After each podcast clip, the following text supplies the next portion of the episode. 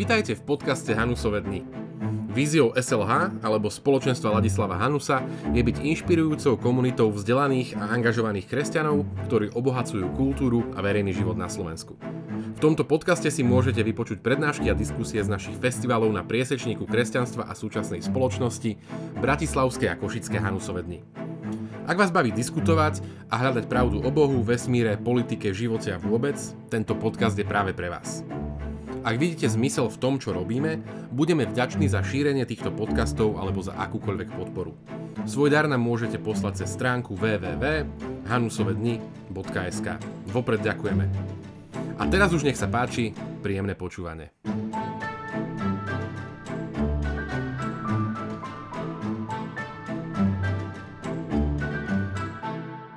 Predstavujú zavreté kostoly duchovnú drámu dnešnej doby?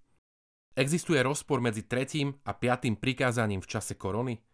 Aké svedectvo vydáva katolícka církev v tomto čase? Kardinál Duka je známy tým, že vstupuje do kultúrnych polemík na rôzne témy českej histórie. Ako hodnotí súčasnú krízu? Ďakujem veľmi pekne. Ďakujem, vítam e, otca kardinála, pochválený Ježiš Kristus. Dobrý deň. Na vieky, dobré odpoledne. Teším sa, Teším sa, že ste prijali pozvanie, že, že sa môžeme takto netradične porozprávať, že ste si našli čas. No a začneme hneď e, priamo. E, máme za sebou Veľkú noc, aká sa v dejinách neodohrala. Ja som tú otázku položil pri jednej inej príležitosti aj nášmu e, arcibiskupovi Zvolenskému a položím ju aj vám. To, čo dnes zažívame s tými zavretými chrámami a omšami, ktoré môžu slúžiť kňazi iba pre seba, iba bez, bez, bez ľudí, eh, je vlastne napätie medzi tretím a piatým Božím prikázaním.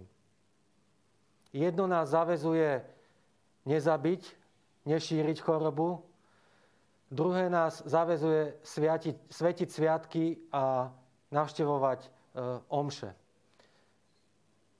Ktoré prikázanie je viac? Tak já myslím, že to tak eh, hovoříte o onom napětí mezi těmito dvěmi přikázáními, eh, tak ještě také existuje určitá, abychom řekli, aplikace těchto přikázání. Protože přikázání desatera jako boží přikázání není zcela totožné potom s určitými normami, které dáváme jako církev pro slavení svátku a neděli.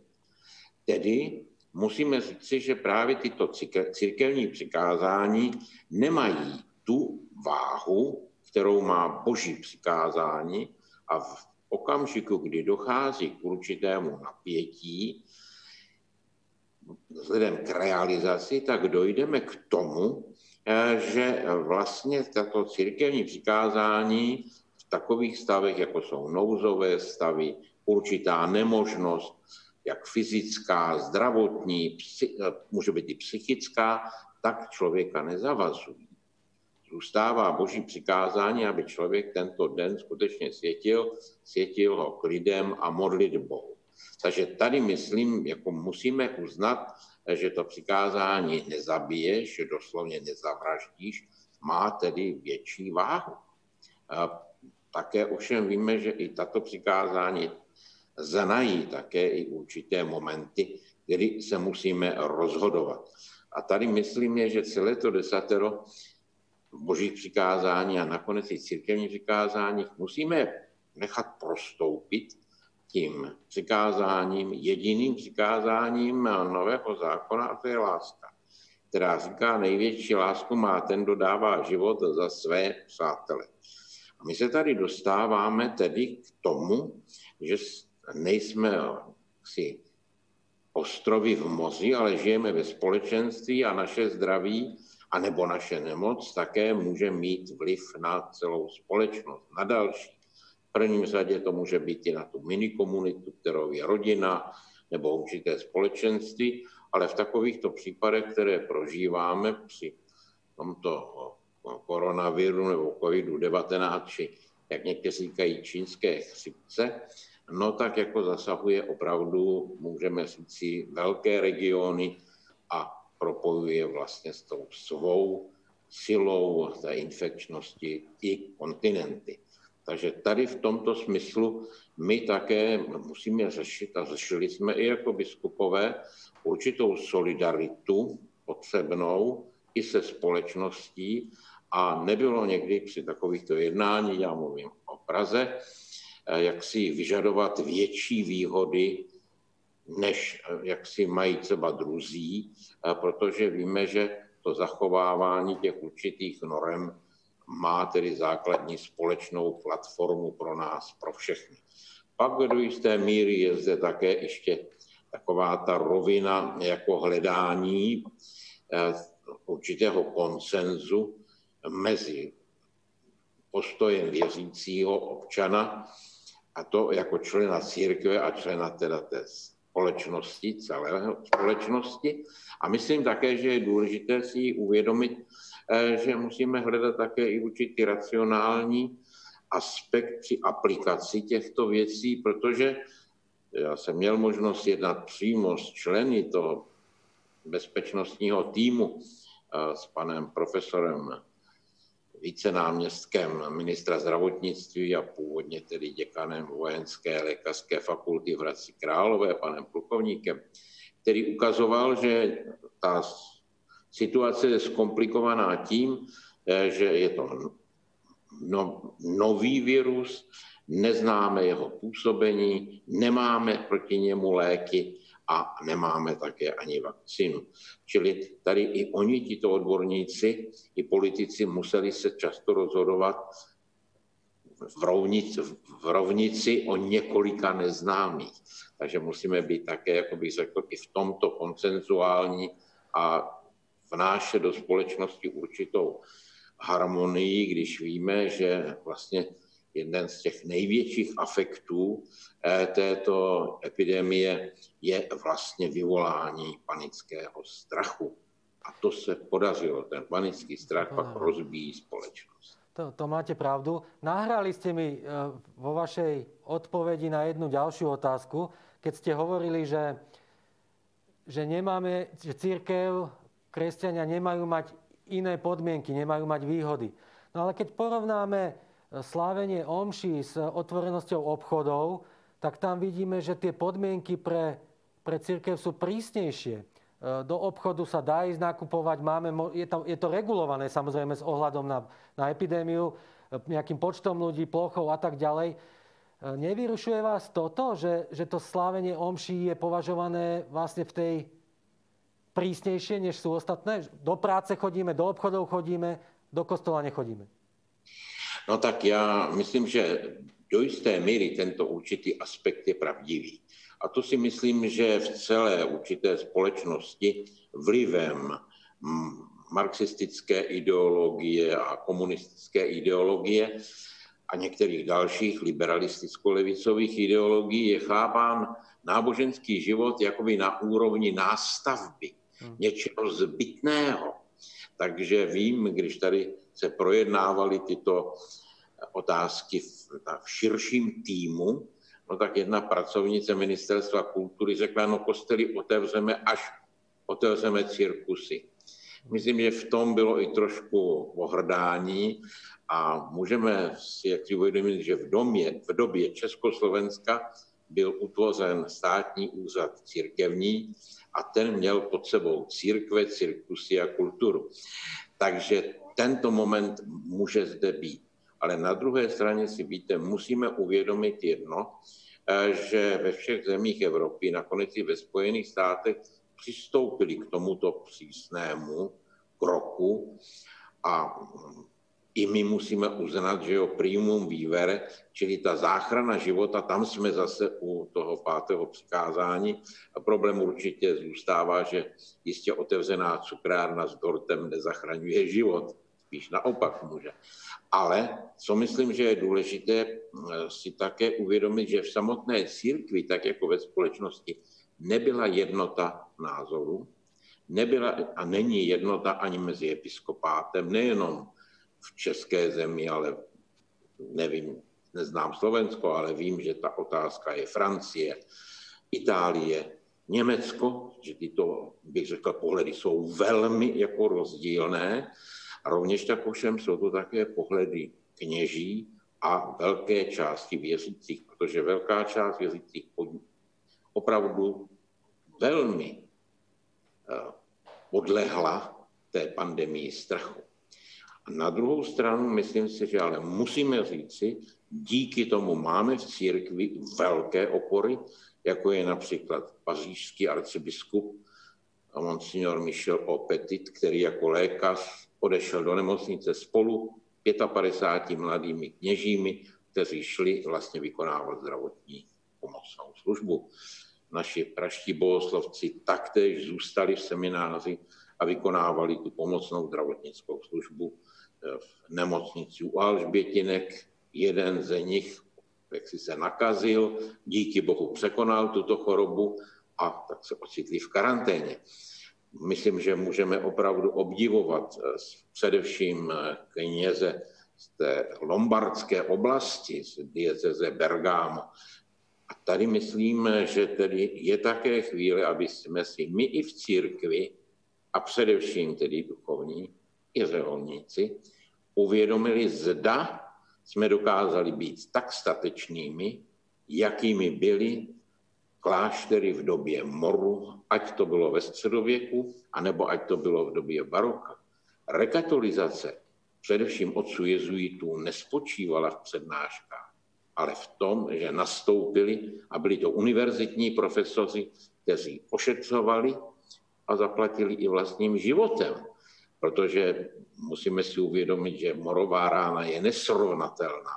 Ten mor dýmnějový so. Ste, ste spomenuli uh, nejednotu, alebo teda hľadanie rozhodnutia v Českom episkopáte. Uh, ak sa dá, tak nám to malinko do únosnej miery približte, že ako vyzerali tie názory. A ešte podotázka, čelili ste nejakému neprimeranému tlaku zo strany štátu?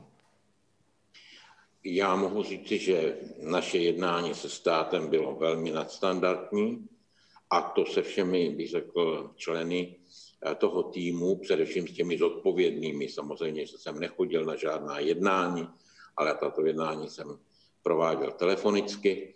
A jak víme, zpočátku jsme eh, byla propozice 100 účastníků, později 30, nakonec jsme skončili u deseti účastníků.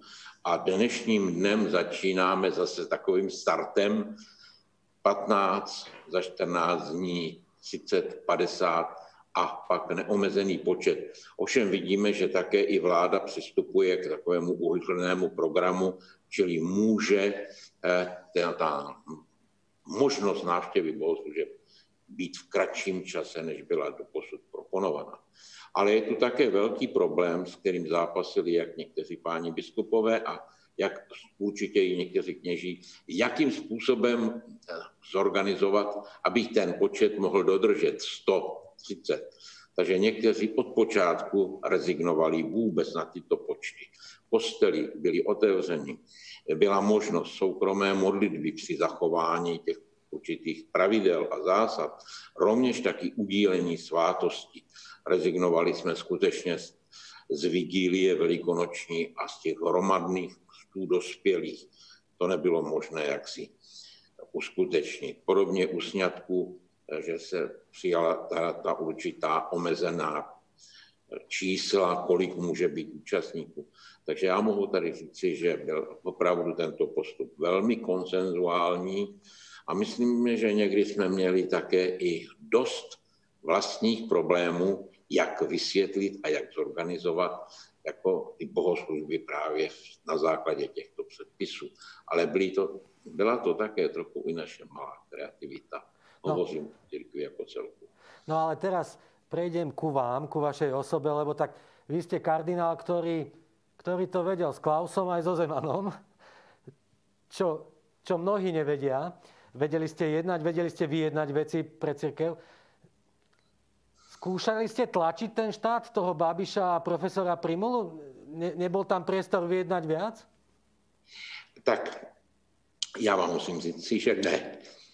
A protože jestliže jsme přátelé, a já vím, že on patří mezi jedním nejvýznamnějším znalcům epidemiologie v této republice, tak respektuji jeho rozum.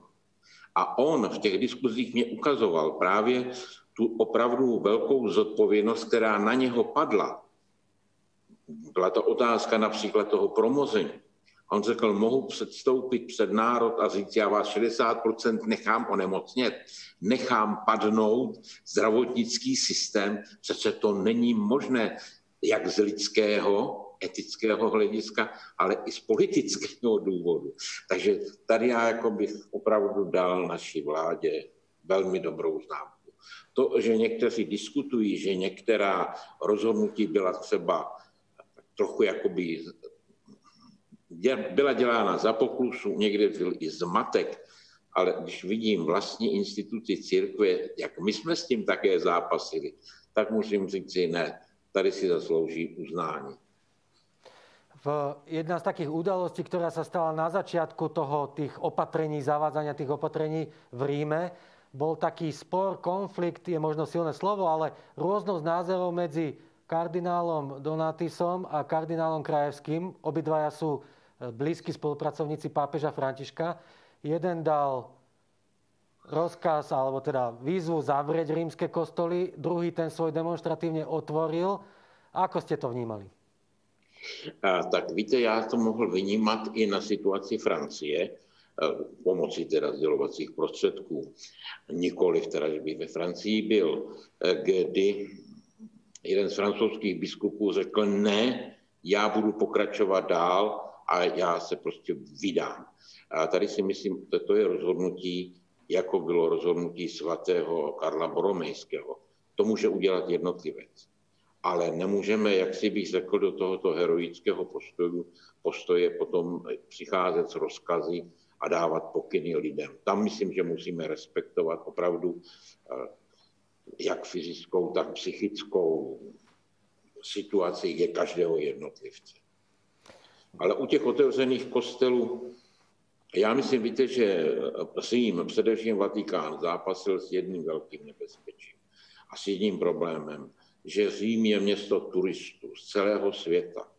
A když si klademe otázku, odkud přišla tato epidemie, tak Dimějový mor přišel z Wuhanu.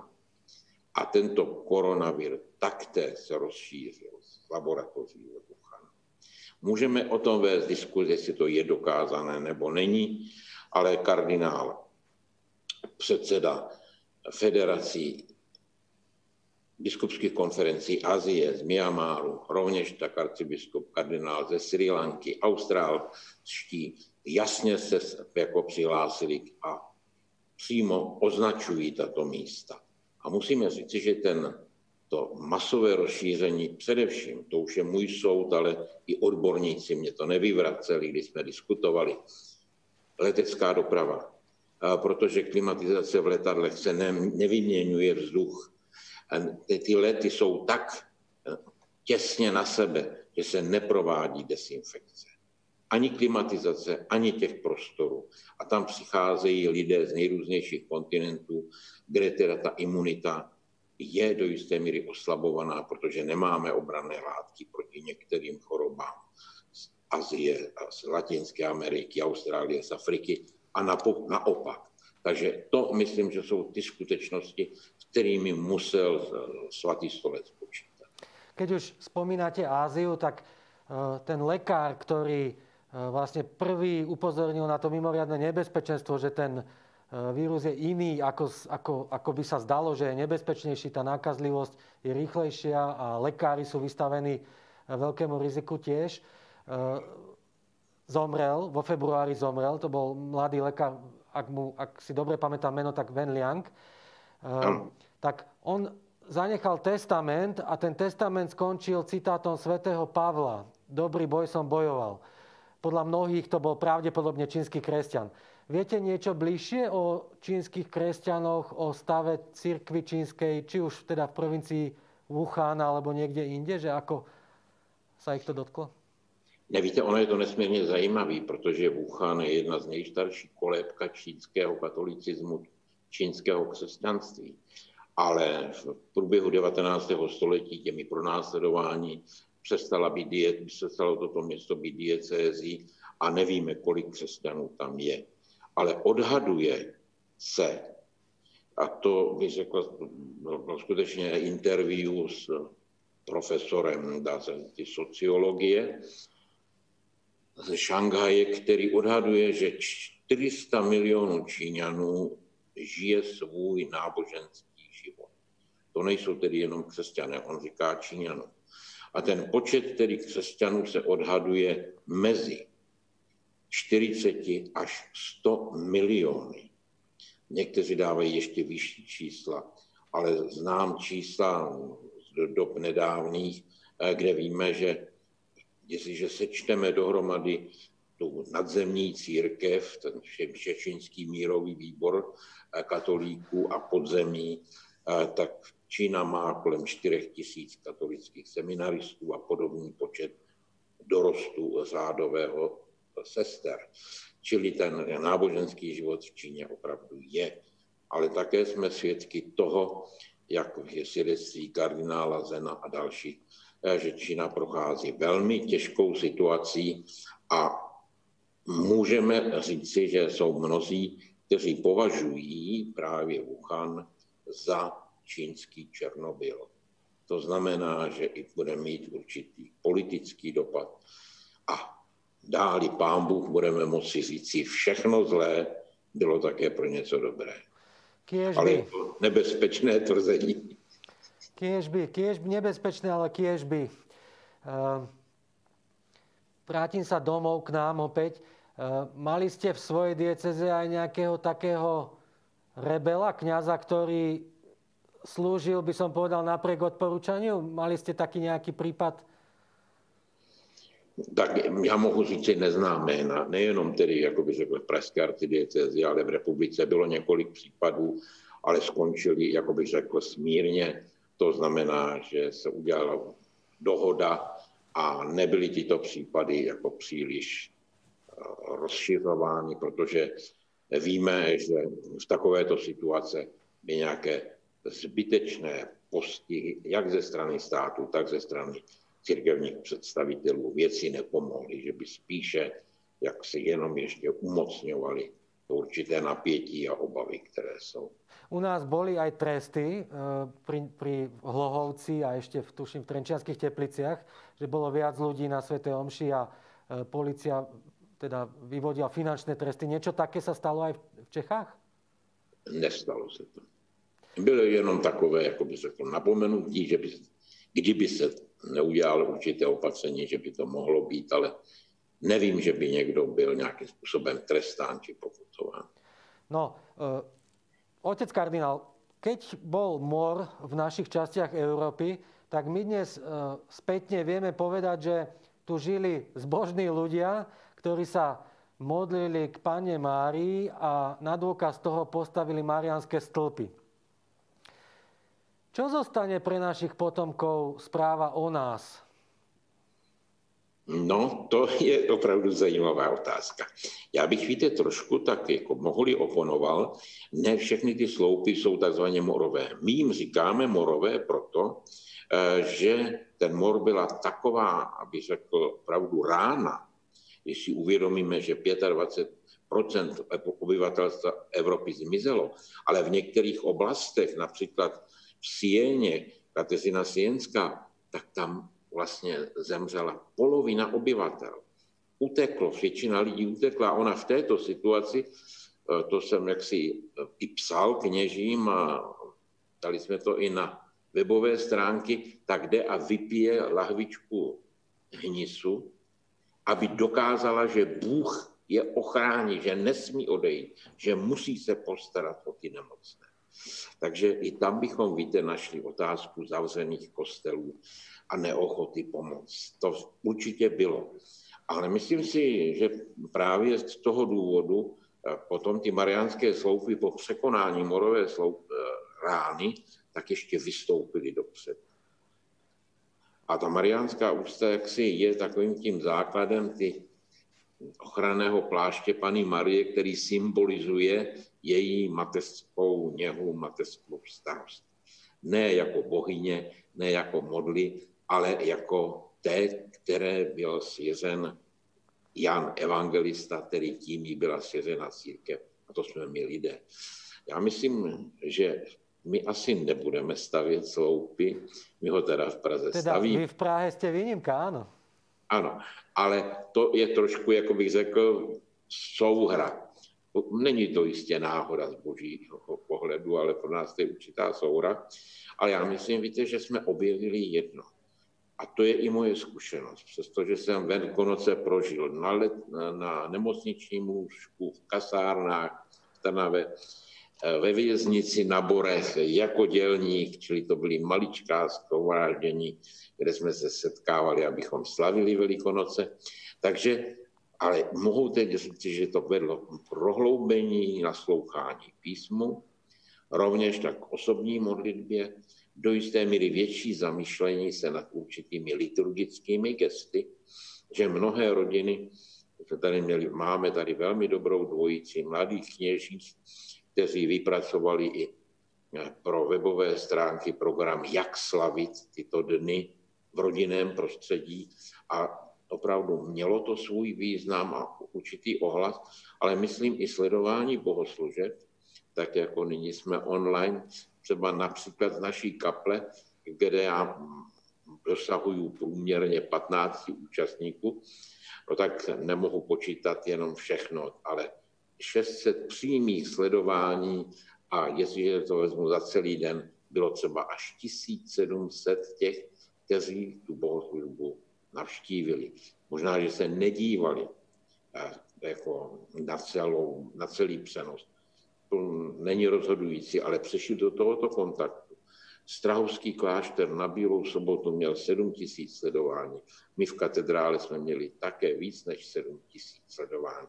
Čili tady si myslím, eh, že přece jenom to oslovení bylo a že církev asi může, a především mladší generace kněží, kněží i lajků věřících, kteří jsou mnohdy velmi šikovní v těchto věcech a pomáhají nám, jak si přenese tu otázku hlásání evangelia a prohlubování duchovního života i na počítačovou obrazovku nebo na televizi. No a ešte skúste dopovedať, že čo po nás zostane, lebo tie online prenosy to povedzme sa stratí v tých archívoch niekde tých internetov, ale uh, spýtam sa inak. Narazili ste na nejaký mimoriadný text, ktorý by bol zaujímavý aj pre ľudí za 10, 50, 100 rokov?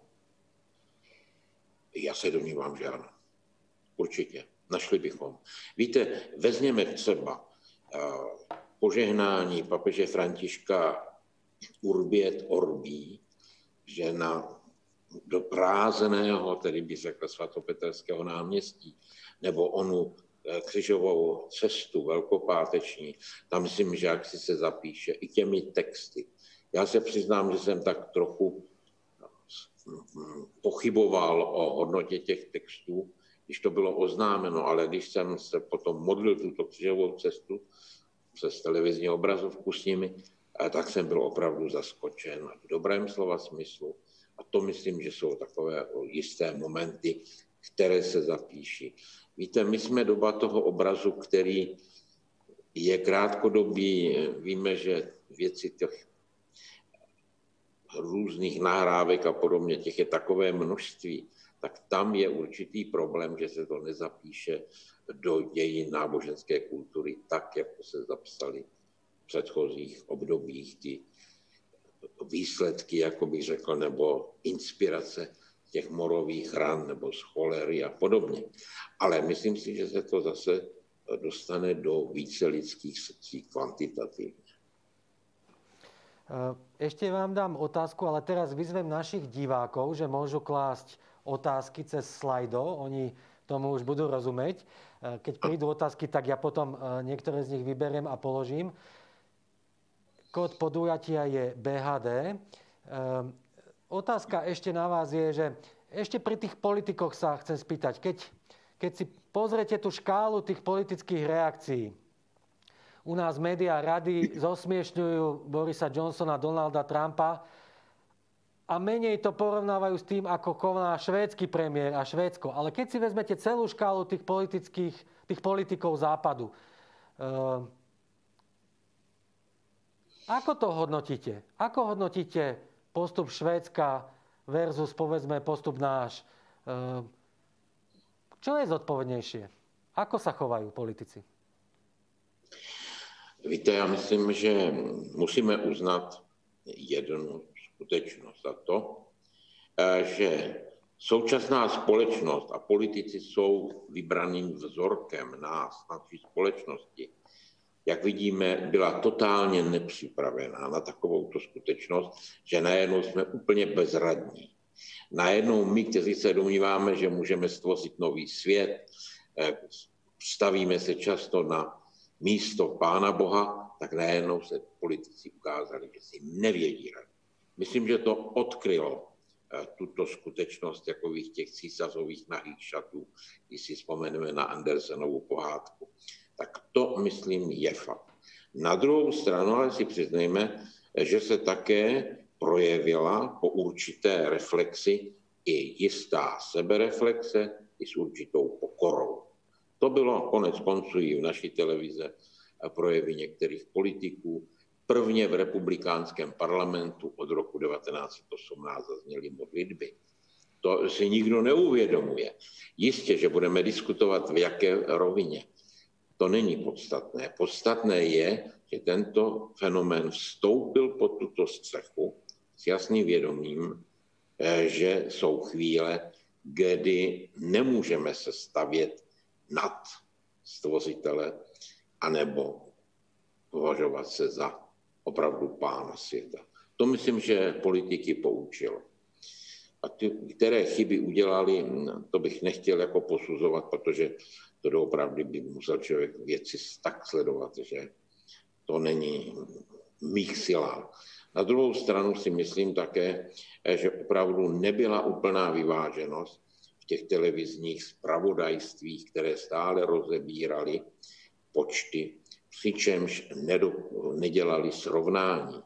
Když si uvědomím eh, počty, já nevím, nakažených koronavirem v USA a například v Itálii, tak si musím tady okamžitě spočítat, kolik je obyvatel v Itálii a kolik je obyvatel ve Spojených státech.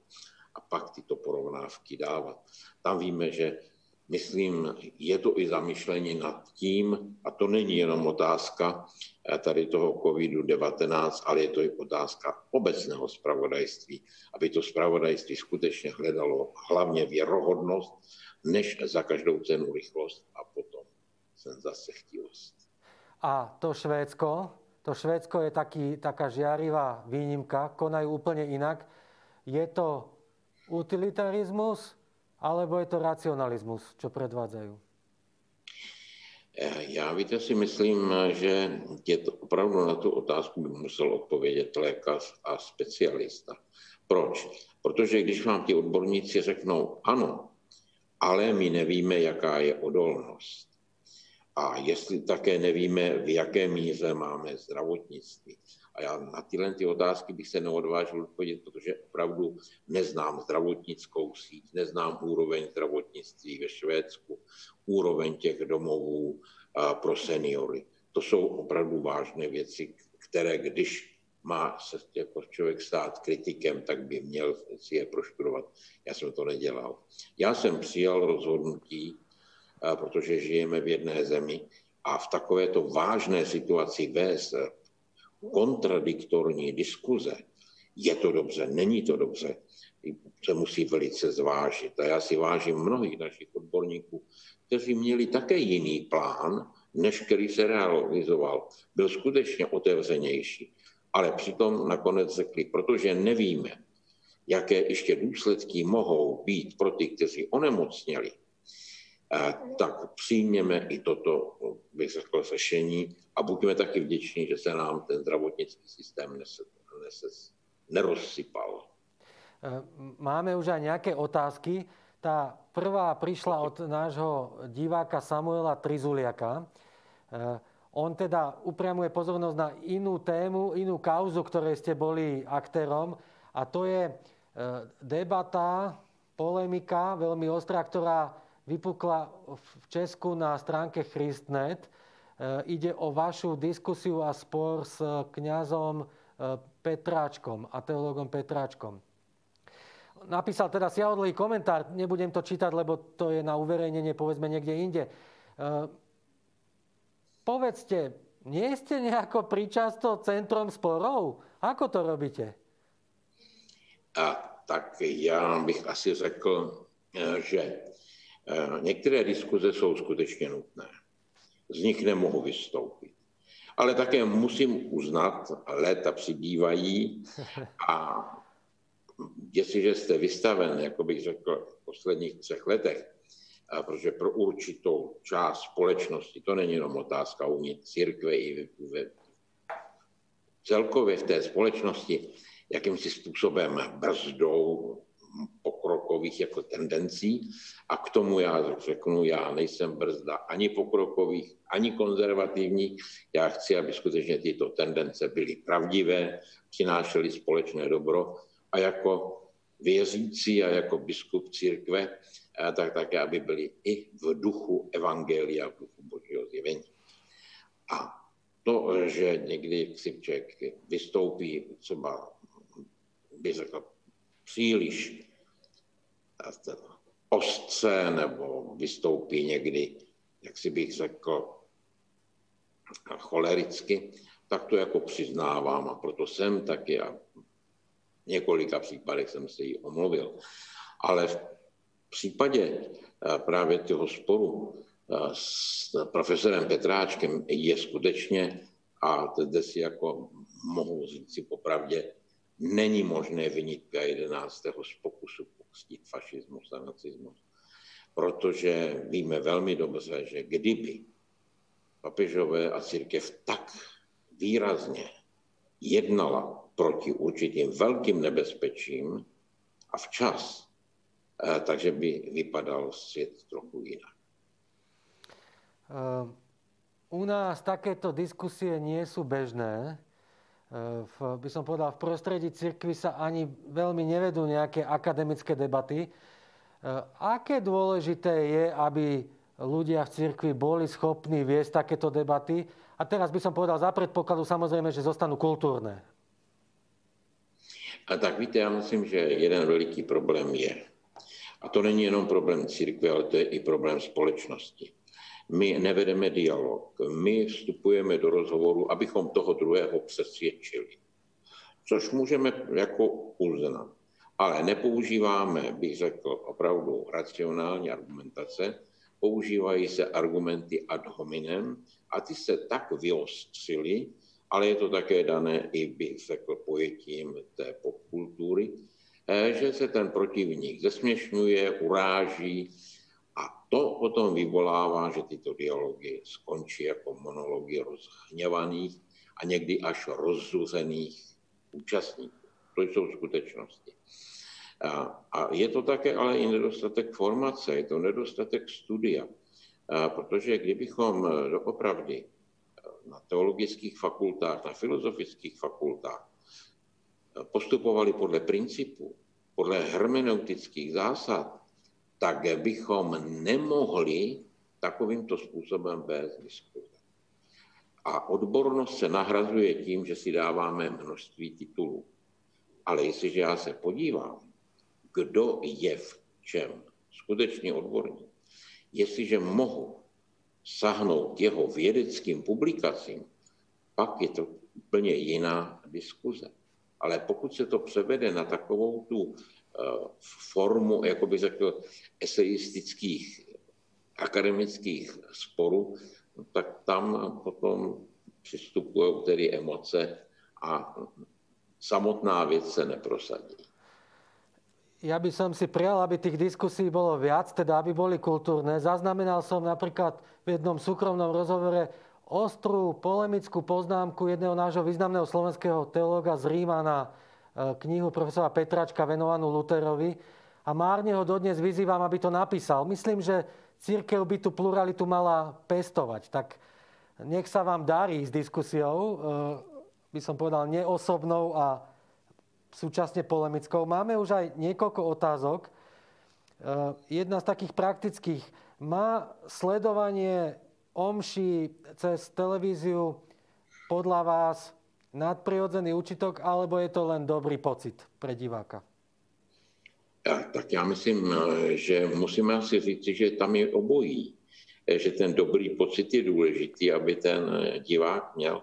Ale my si musíme uvědomit, že svátosti to jsou vlastně boží operace, které on směřuje k nám pomocí určitých gest viditelných, které se odvolávají na gesta Ježíše Krista. Ale my také musíme si uvědomit, že v takovéto situaci, kdy jsem, a jsem u této obrazovky, že skutečně Bůh působí. A já mám vyvolané, bych řekl, eh, tato gesta přes eh, televizi, takže on má tu možnost jako do mého nitra zasáhnout. Ta osobní účast, ta nám dá něco, co nemůže dát ten přenos online. To je asi tak, jako jestli jste na koncertě v sále, anebo jestli ho sledujete u televizní obrazovky. Je to jenom přirovnání, není tomu tak. Že? Samozřejmě, že duchovní svaté přijímání mě nenahradí jedno, a to je setkání s Kristem jako člověkem. To je smysl eucharistického chleba, to je smysl eucharistického vína, tedy kalicha krve. Tam, myslím, toto nemůže být jako nahrazeno. Ale důležité je si uvědomit, že Bůh má možnost, když vidí tohoto člověka v této nouzi a omezeného, to nahradit jiným způsobem. Zároveň ste odpovedali aj na otázku Michala, ktorý sa pýtal na niečo, čo ste práve hovorili. Otázka od Anonyma, no ale budíš, aj keď poprosíme našich divákov, aby, aby sa predstavovali. Eh, spomenuli ste Bergamo. Eh, divák upozorňuje, že v Bergame na oficiálnom webe diecezy mala byť zverejnená eh, heretická modlitba k Matke Zemi. Vnímate aj takéto problémy? Neviem, či poznáte ten z Bergama, či to sedí, ale... Tak já myslím, víte, když se podíváte například na můj Facebook, tak než to ti zodpovědní odstraní některá prohlášení, tak to chvíli trvá. A především teď tady v této zmatené době, tak to trvalo třeba mnohdy, mnohem déle, protože ti mladí chlapci mají i svoje rodiny, tak se museli starat o rodiny a ne o můj Facebook. A já nejsem tak bych řekl zdatný a nepouštím se do toho, abych nevydělal nějaký karambol na té obrazovce. Tak já bych někdy bral tyto momenty. Někdy tam může být takový ten moment toho prolínání, bych řekl, ekologické ideologie, nemyslím ekologie jako takové rozumné, která přistupuje eh, zodpovědně že jo, ke světu, k přírodu, ale i k přírodě, i k člo, to, tedy i k člověku. Ne? Neponížuje ho na úroveň žáby nebo na úroveň bych řekl, chráněného druhu tygra. Tak si myslím, že se to může také i někdy dostat do myšlení některých lidí, kteří to potom tam dají. Ale protože dieceze Bergamo to je něco jako slovenská Orava, ano, to je skutečně velice tradičně religiozní kraj, a který dal italské církvi a světu opravdu významné osobnosti církevní.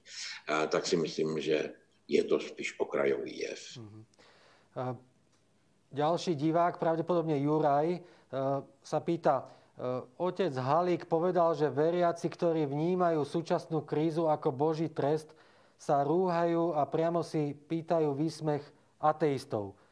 Čo si o tom myslíte? Tak víte, já si nemyslím, že je to výsměch.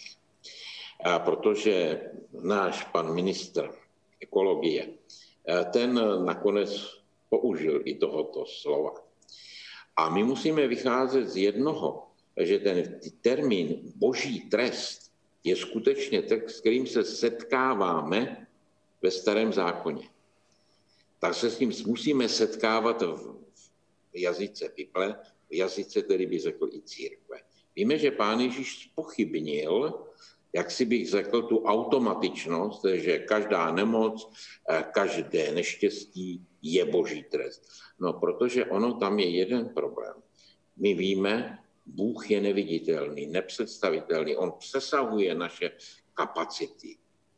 A Ale abychom ho nechápali jako neosobní sílu, a v tom je veliký problém, víte, toho slova duchovno, tak vlastně Bible nechává Boha, který nemá hlavu, ruce, nohy, aby šlapal, aby svým ramenem zaútočil, aby se hněval, aby se radoval, tak jako my lidé. Ale to víme, že je prostředek, často teda nejenom metaforický, ale i poetický, který nám přibližuje, že Bůh není něco, že Bůh není pouhé někdo, ale Bůh je víc než někdo. A toto je třeba říct. Ale mít zase představu, eh, že Bůh je ten, který, jak si bych řekl, nechává člověka úplně na pospas a že nechává člověku, aby se postavil do jeho, na jeho místo a dělal činy, které jsou nepřijatelné, tak tady bych byl velmi opatrný. My musíme říci, že právě ta poslední nejmladší část Bible, Starého zákona, deuterokanonické knihy, ty, které vznikaly v diaspoře, především v Alexandrii, už k nám nehovoří jenom semickým způsobem myšlení a poetickým a převědeckým, ale hovoří také i pomocí filozofie, filozofie řecké, ať je to Platon, ať je to Aristoteles. A pak rozlišujeme v Biblii mezi boží vůlí a božím dopuštěním. A toto dopuštění, to je v té velké části lidové mluvy Bible nazýváno trestem. Ale představme si, že do této řeči Bible můžeme vložit ano, ale je to jako trestající otec, jako trestající matka. Čili já říkám, je to něco jako styčený prst a můžeme taky říct, je to výchovný pohlavek, ale těžko můžeme říci tváří v tvář tomuto COVID-19, když vstoupím do nemocnice, kde umírají v té Itálii severní desítky lidí a já jim řeknu, vidíte, to je důkaz boží lásky. To přece taky nejde.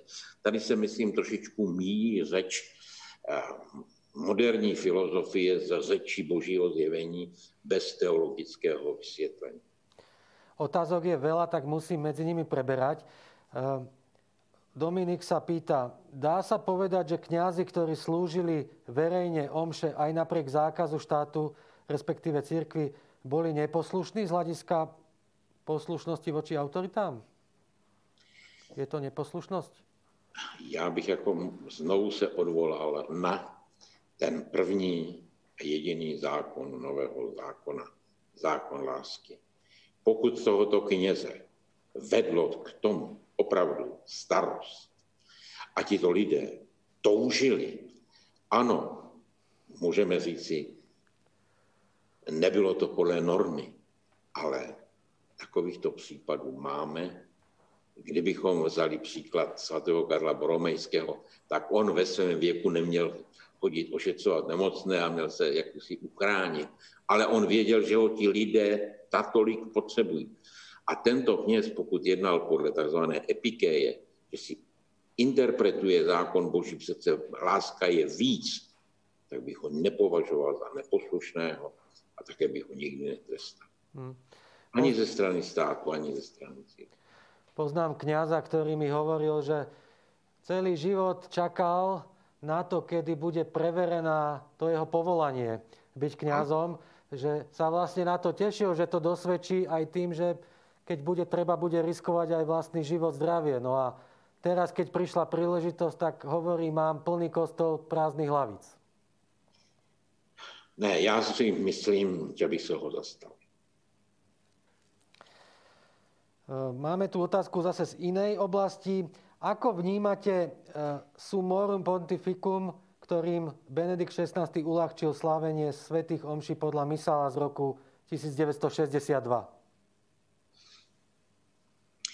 Víte, mm, liturgie církve jde od večezadla až do našich dnů.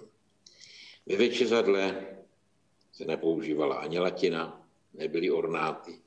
Použila se hebrejština s aramejštinou, ale jak nám ukazuje svatý Jan, trošku to připomínalo, ta poslední večeře, eh, sympózium, takovou tu večerní hostinu řeckou, při které byly také i velké dialogy, ve které byla i určitá jaksi stránka vysvětlování, ale na druhé straně tam bylo podstatné to, co vytvářelo židovské velikonoce a to se stalo našimi velikonocemi.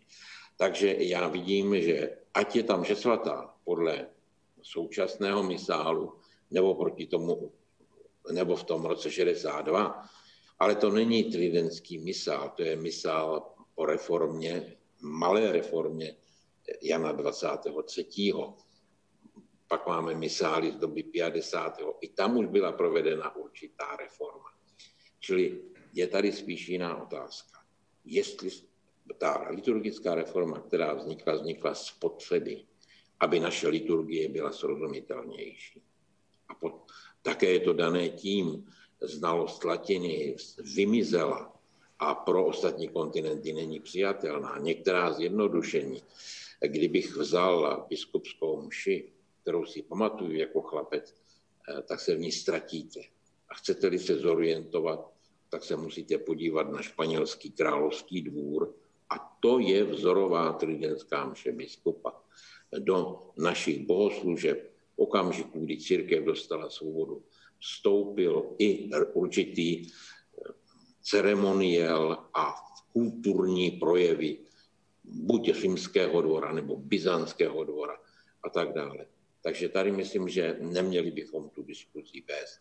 Jestli někdo má jako tuto touhu, není to něco, co by bylo, že by se měl být za to urážen, odsouzován, ale musíme říct si, že církev jde tou určitou jedním krokem.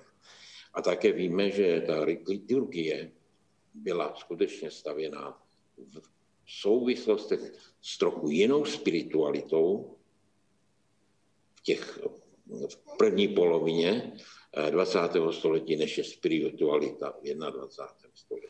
Ale to i těch, kteří se dožadují té tzv. tradiční bohoslužby. Vnímate takú tú väzbu, že ten, by som povedal, že tridenský duch so všetkým, čo to zo sebou nesie, je silnejší v spoločnostiach, krajinách, diecezách, kde je povedzme tá spoločnosť e, liberálnejšia, permisívnejšia. A prečo to tak je? Tak já se víte, domnívám, že naší největší chybou je pohrdání tradicí. My tradici, jak by řekl dnes už svatý, Eh, kardinál Newman zaměňujeme ze tradicionalismus. A my se domníváme, že když se budeme držet některých těch starých prvků, že tím budeme na tom lépe a budeme zbožnější. Ne, tomu tak opravdu není. Ale tím neznamená, že budeme pohrdat tím, jakým způsobem šel vývoj bohoslužby, jakým způsobem eh, musí postupovat třeba i vývoj Bible. Proč? Ve smyslu výkladu. No, protože my musíme vykládat Bibli do jiného kulturně vědeckého prostředí, než tomu bylo na začátku 20. století, než tomu bylo v 19. nebo v středověku, nebo v antice. Ale máme inspirace. A jestliže jsme věrní tradice, tak budeme obdivovat jakým způsobem dokázal na některé otázky odpovídat svatý Augustin a tak dále. Takže tady si myslím, že jako ono je to trošku dané, ty dva extrémy, které v církvi máme. Ten, který se hodně by chtěl vracet zpátky, je v domění, že to nám vyřeší problémy. Druzí, to jsou ti, kteří by chtěli pátý nebo šestý vatikánský koncil, ale nevyřešilo by to též nic, protože by to byla, to by byla iluze skoku. Všimněme si na jednu, jedné otázky, kterou bych chtěl říct. Papež František řekl, že si představuje církev jako polní nemocnici.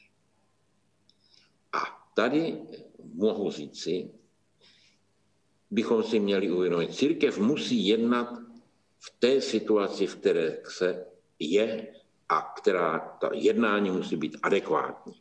Určitě není adekvátní říkat, svátosti nemusí být, budeme teď. Ne, my jsme nepřijali tu dobu eh, čínské chřipky proto, abychom se zbavili svátosti, ale my chceme a říkáme, že ty svátosti jsou někým obrovským pokladem a máme možnost to bych si také tak dovolil říci, si skutečně ověřit, že takové určité pohrdání svátostmi, pohrdání četby písma svatého a čteme všechny možné eseje, nám najednou v takovéto situaci ukáže, že to nemů, není žádná cesta do budoucna.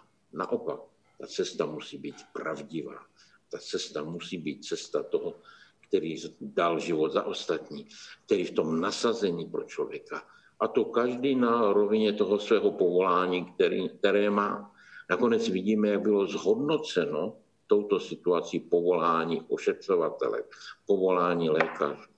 Ale i pro lékaře to bylo určité poučení. Vzpomínám na mnohé věci, kdy se říkalo, ale kolik bere eh, plat eh, lékař v Miláně a kolik v mém rodném Hradci Králové. A bývalý ex-minister zdravotnictví, pan profesor Hegel, říkal, no, dobře, já vám rozdám ty platy, ale za 20 let, až naší nemocnice se stane zapomenutý okresní špitál, kam půjdete. Takže myslím si, že tady to jsou určitá velká ponaučení, která mohou pomoci jak duchovním, tak ešte jednu otázku k tej téme náboženského liberalizmu.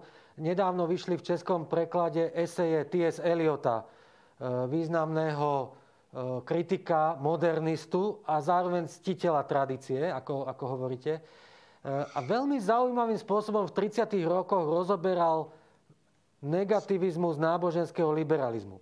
My sme dnes o 80-90 rokov ďalej ako on, máme skúsenosť toho vývoja, ktorý nastal.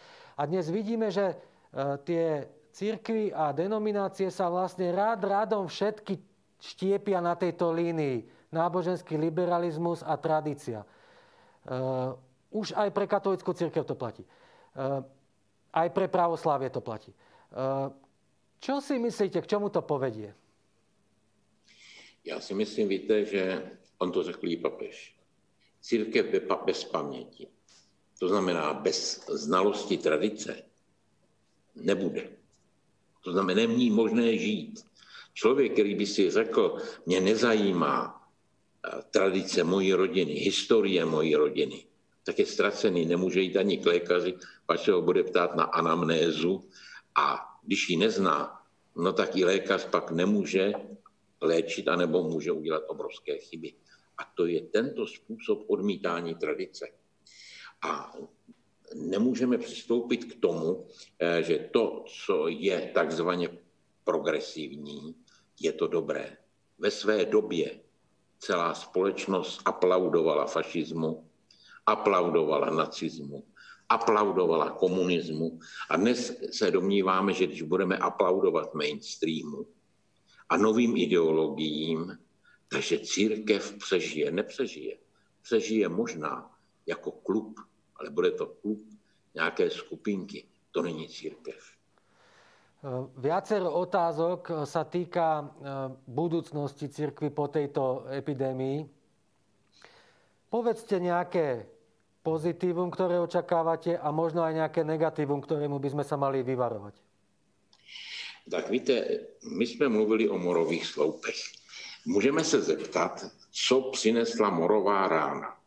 Všimněme si, eh, že se ve společnosti neměnily ty věci, které patří k životu. Ani architektura, i umění. Ano, do umění se ta zkušenost morem promítla ale také ta morová rána vyvolala existenci například těch zdravotnických, ošetřovatelských řádů, tak já myslím, že nad tímto se budeme muset zamýšlet. Ne vymýšlet eh, nové liturgie, ne vymýšlet nové učebnice, ale opravdu jít a hledat, co v této situaci se nám ukázalo je nosné, co nás udrželo ve vztahu s Bohem, s Kristem a s druhými lidmi. A to, myslím, je to nové, co nám může tato doba dát. Není to nové ve smyslu, jako když si koupím nové šaty, ale je to určitá vnitřní obnova. Vy mávate vždy na Vianoce cez Vianočné sviatky taký ten e, pekný program, že si pozvete nejakého hostia, s ktorým vedete polhodinový plus minus dialog. Už viete, koho pozvete teraz na Vianoce? A já se vám přiznám, že nevím, protože jsme do jisté míry tu sadu ukončili, protože ono se to nazývalo výslech. A ono těch nás, kteří můžeme hovořit o té minulé době a mm, tak jako v perspektivě posuzování už není tolik. Takže pokud něco budeme, tak to budeme muset udělat v jiném, eh, jako bych řekl, uspořádání, takže to ještě nevím. To vám budem oponovať. Ja myslím, že tých starších ľudí je stále hodno počúvať a stále ich je, chvála Bohu, dosť. Uh, povedzte ešte na záver možno. Časť ľudí tak odovzdane sleduje ten vývoj, uh, ktorý určujú epidemiológovia, ale tí z nás, ktorí vedia, ako prebiehajú zasadnutia tých krízových štábov, tak aj, aj tí vedci hlasujú a je tam je tam rôznosť názorov. No proste medzi vecami to tak aj má byť, to je v poriadku. Čas ľudí to tak odovzdane sleduje, že to môže byť len tak, ako je väčšina tých vedcov. Iná časť ľudí je trochu znepokojená, že církev sa dostala do vleku tých, tých rozhodnutí krízových štábov, politikov a tak ďalej.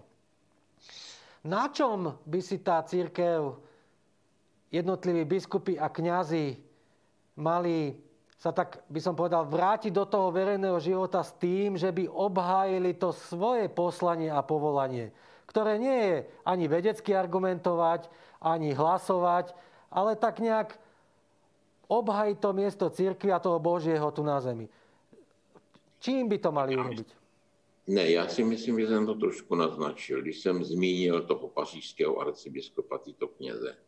Teď, kdy je zapotřebí být říká to i papež František s těmi ovcemi, tak musím být s nimi a nemůžu se zavřít.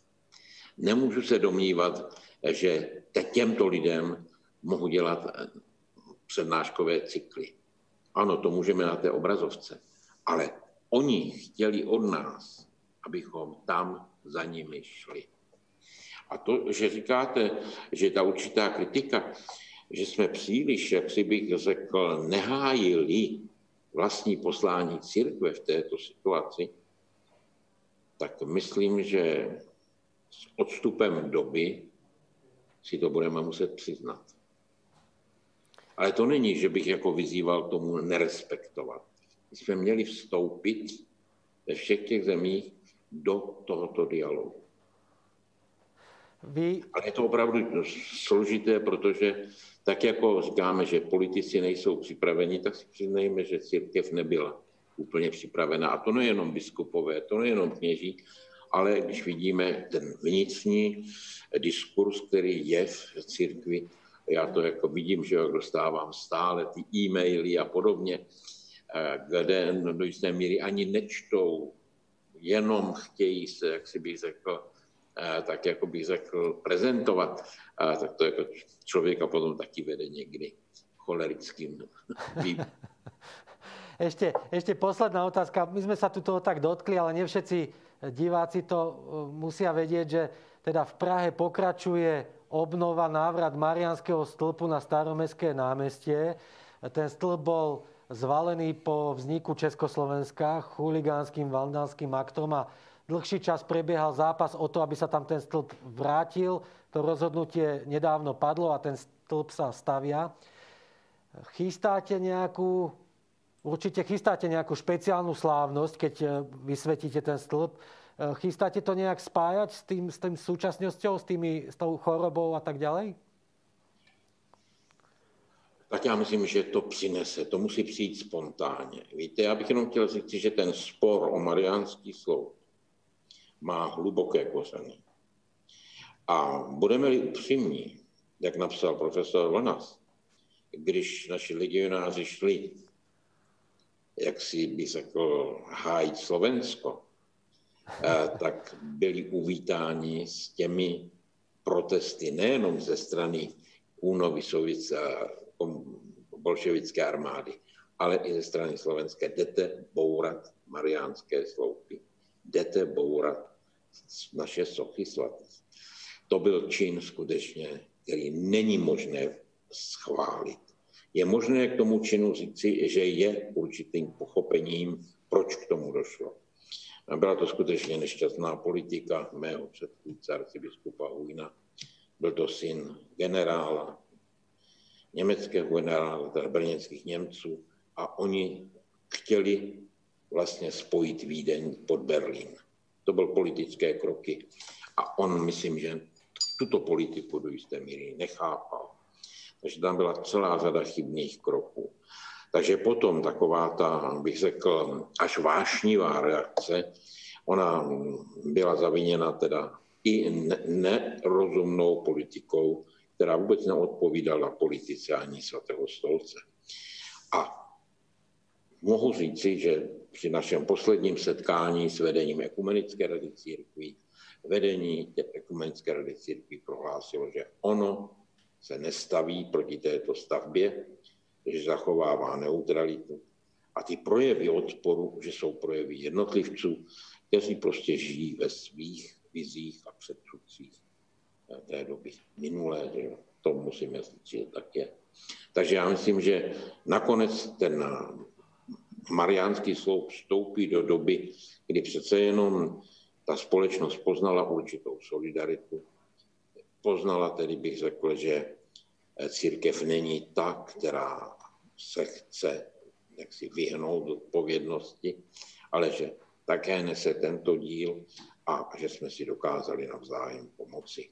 Takže si myslím, že v tomto smyslu by mohl být ten nově vyzdvižený mariánský sloup určitým symbolem. Předseda Ekumenické rady eh, církví, eh, když jsem řekl, tak řekněte, co byste dali jako na nápis. On jako řekl, no, já bych tam napsal, citoval autora, je to náš společný příběh. A to myslím, že je určité vyjádření, a je to důležité vyjádření. Otec kardinál, ďakujem vám veľmi pekne za váš čas, za vaše rozprávanie, za odpovede na otázky. Všetkým, ktorí položili otázky a nedošiel na ne čas, sa ospravedlňujem a ďakujem za pochopenie. Želám vám pevné zdravie a, a odvahu. Vy ste odvážny muž, tak buďte odvážni aj naďalej a nech sa vám darí. Já vám chci poděkovat, chci se taky omluvit, jak jste, já už mluvím jako starý muž, takže přece jenom my staří máme nevýhodu, že nedovedeme někdy mluvit stručně a chceme povědět všechno, co bychom chtěli a nehledíme na čas. Takže se také omlouvám a přeji vám všem opravdu požehnaný velikonoční čas a přeji vám také, abychom tak jako všichni se mohli zase zpátky vrátit do normálního života ale abychom potom i bohoslužby, svátosti a to, že můžeme být spolu, brali jako velký dar, který jsme si nakonec nevybojovali, jak vidíme, ale který nám byl Bohem dán. Ďakujem pekne. I dovidenia. S pánom Bohom. Naschledanou. Ďakujeme za to, že ste nás počúvali až do konca. Ak sa vám táto diskusia páčila, prihláste sa na odber Hanusových dní na svojich podcastových platformách. Ak chcete vidieť aj videá z našich podujatí, navštívte náš YouTube kanál Hanusové dny. Ďakujeme za vašu pozornosť a prajeme pekný zvyšok dňa.